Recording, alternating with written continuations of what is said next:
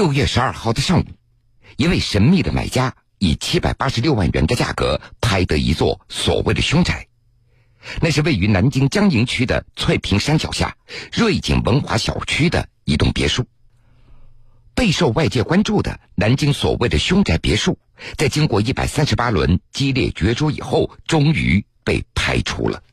六月十一号上午十点，本场拍卖正式开始，拍卖周期为一天。刚开始，竞买人都较为克制，叫价频率较低，一直到十二号上午九点四十分，二十二位竞买人开始频频举牌，密集程度甚至可以按秒来计算，导致拍卖被反复延时，一直到上午十一点十三分才最终落锤，价格也是被一路抬升到七百八十六万，比四百三十五万的底价提高了三百五十一万，溢价率高达百分之八十。这一价格还高出了法院此前给出的六百一十八万的评估价。该房屋曾经进行过三次司法拍卖，都是以流拍收场。这次为何会高溢价成交？资深楼市评论员尹肖飞认为。周边别墅每平方的价格都已经在三万多元，该房屋最终竞买单价不足两万，还是具有一定的市场吸引力。一方面呢，就是本身这个房子的增值，还有别墅用地的稀缺，房子本身的价值其实也是在增值的。最终拍卖的七百八十六万元的呃这个价格啊，还是比周边的别墅，呃一千两百到一千三百万的这样的一个价格啊，还是有三四成这样的一个价差。阿里司法拍卖平台显示，最终竞买成功的是代号为一二幺九七的买主。他从十一号上午十点五十五分开始第一次叫价，一直到最终成交，前后叫价多达六十多次，占全场出价次数的近一半。似乎对房屋是势在必得。最终公布的网络竞价成功确认书上也是透露，该买主为刘某某，他需要在六月二十九号下午五点前及时交付余款，并办理相关手续。王仁涛律师表示，如果买主毁约，除了已经缴纳的三十万保证金不予退还外，还要承担相应的惩处。因为我们的拍卖呢，也是一种呃交易的一种方式。这个房子涉嫌呢以前发生过刑事案件，竞买人他都是明知的。如果说竞买人经拍卖之后，除了交本证保证金以外，不再继续履行以下的这个房款交纳义务的话，那么拍卖人完全可以追究竞买人的责任。竞买人的违约行为给拍卖人包括其他人所造成的损失的话。那根据合同法的相关规定，这个拍卖公司和拍卖人完全有权利要求竞买人承担违约责任以赔偿损失。六月十二日上午，一位神秘买家以七百八十六万的价格拍得这座凶宅，位于南京江宁区翠屏山脚下瑞景文华小区内的一幢四百二十二平米左右的别墅。七年前，就在这栋宅子的车库，一名叫做常建勇的男子被杀害并惨遭碎尸。颇为戏剧的是，这竟是该男子第二次死去。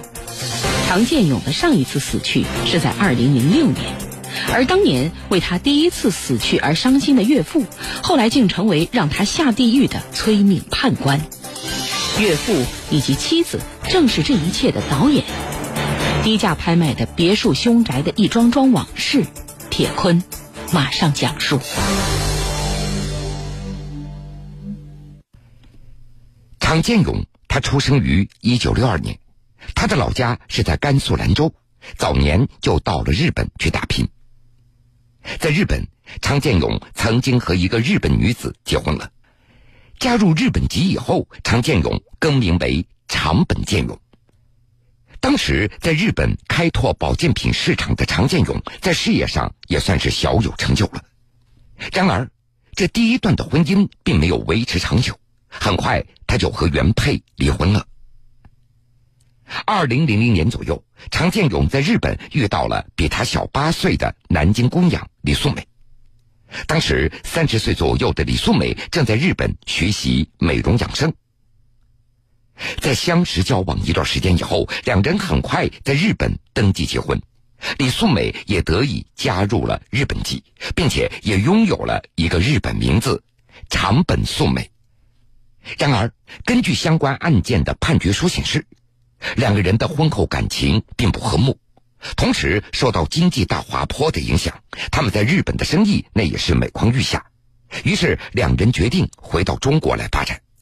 那时已经是。二零零六年了，回国以后，常建勇立马就赶到老家兰州来筹款。但是回到老家之后没多久，妻子李素兰给他打了一个电话，声称他们的女儿回国以后水土不服，上吐下泻。于是常建勇他决定先乘坐飞机赶回南京，同时他让自己的三弟常建辉帮忙把自己的车子开回到南京。然而噩耗很快就传来。根据相关的判决书显示，二零零六年八月十九号，一辆桑塔纳轿车在丹拉高速公路行驶的过程当中发生火灾，车辆失控，一人被当场烧死在车内。当地警方根据车子里的物品、证件等这样的线索来判断，认定烧死者那是车主常建勇。就这样，常建勇死掉了。常建勇他真的死掉了吗？不是，很快他就出现在妻子李素美的面前，死而复生了。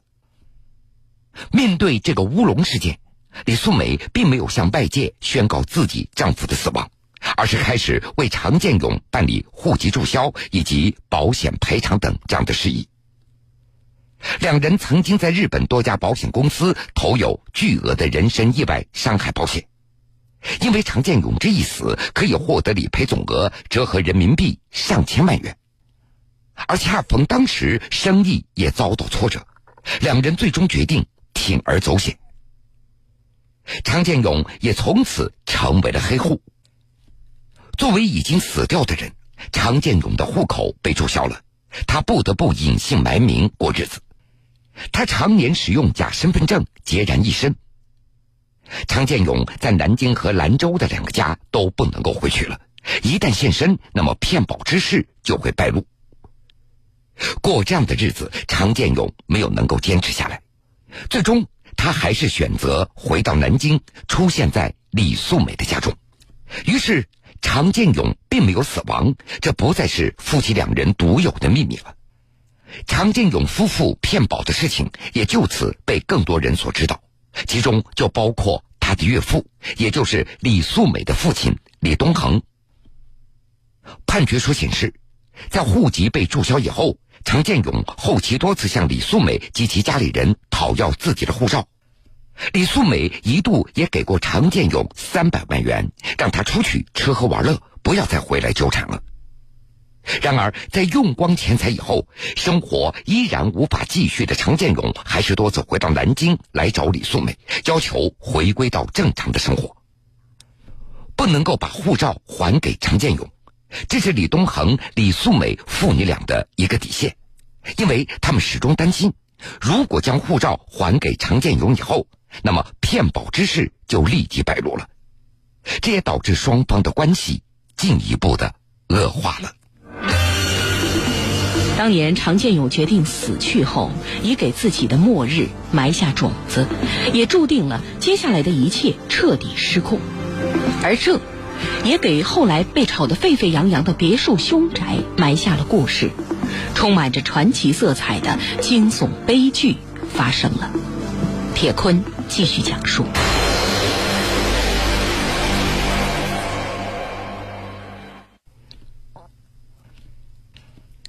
二零一一年二月二十六号，常建勇又回到南京，并且还带着老家的几个人。那天上午，常建勇前往李素美位于南京闹市区瑞金路附近的瑞金北村的家中。进门以后，他照例和李素美以及岳父李东恒发生了争执。他只待了十几分钟，也就离开了。法院判决书相关证人证言也从多个角度描绘出那天常建勇的精神状态。常建勇说：“和妻子家人没法谈，一谈就吵架。当时常建勇的情绪非常激动，凶神恶煞的来到家里，听人说眼睛红红的，杀气腾腾的样子。没有身份好几年，头脑好像都不对头。”就是要拿护照，感觉有些歇斯底里。那天晚上七点，常建勇老家跟过来的一位亲戚，前往瑞金北村找李素美单独谈谈。聊了一个小时左右，李素美说自己开的美容店有事儿出去了。又过了近一个小时，李素美回来了，并说现在要出去和常建勇见面聊。于是常建勇的亲戚起身离开回宾馆，下楼时他看到了李东恒也在。后来，李东恒在法庭上供述声称，他在二零一一年二月中旬，也就是案发的前一周，面对紧紧纠缠不休的常建勇，他就有了杀死他的念头。于是，当年二月二十六号，当常建勇再次出现南京的时候，李东恒就下定决心了，让这个假死的人真的死去。而当天下午。李素美以前男友老是过来找她的麻烦为理由，让一个朋友找了三个马仔，要求帮忙把人给捆起来送到精神医院去。当天晚上，几个马仔就位了。当常建勇坐上李东恒父女俩的奥迪轿车以后，三个马仔也紧随其后上车了。常建勇在后排被这三个马仔制服，并且捆绑起来。离开了瑞金北路小区，车辆一路飞驰。双桥门立交监控的信息显示，车辆于当天晚上二十点四十七分经过双桥门立交桥的方向向南驶去，最终车辆停在了瑞景文华小区一百四十二号别墅的车库里。李素美的这座豪宅位于南京市南郊的翠屏山的脚下，远离闹市区，非常的僻静。三个马仔领到了一千两百元的好处费以及一条芙蓉王香烟以后，随即离开了。随后，处在五花大绑状态之下的常建勇被时年已经七十一岁的李东恒猛击头部几下，渐渐的，他没有了意识和呼吸。当天晚上二十二点零七分，李东恒父女驾驶着那辆奥迪车再次经过双桥门立交。这次他们是由南向北行驶。作案以后，李东恒父女俩一度离开了瑞景文华小区。仅仅一个小时以后，两人又重返作案现场。在车库里，李东恒用早前在超市买好的菜刀等工具将常建勇给肢解，并且装入垃圾袋，抛到小区背后的翠屏山上。完事以后，已经是凌晨两点多了。李素美还给负责找马仔的那个朋友打电话通报，说人已经被送到精神病医院了。判决书显示，惨遭碎尸的常建勇，直到二月二十八号中午的十二点四十分左右，被两位路人在翠屏山靠近山顶的地方给发现了。随后，民警通过提取指纹、血迹等侦查手段，认定李东恒和李素美父女俩有重大的作案嫌疑，并且迅速将两人给抓获。同时，经过调查，公安机关也终于解开了已死之人常建勇再一次死亡之谜。被装在塑料袋中挂在山顶树上的常建勇，最终还是没有能够等来他要的护照。而是通过死去的方式证明了他曾经还活着。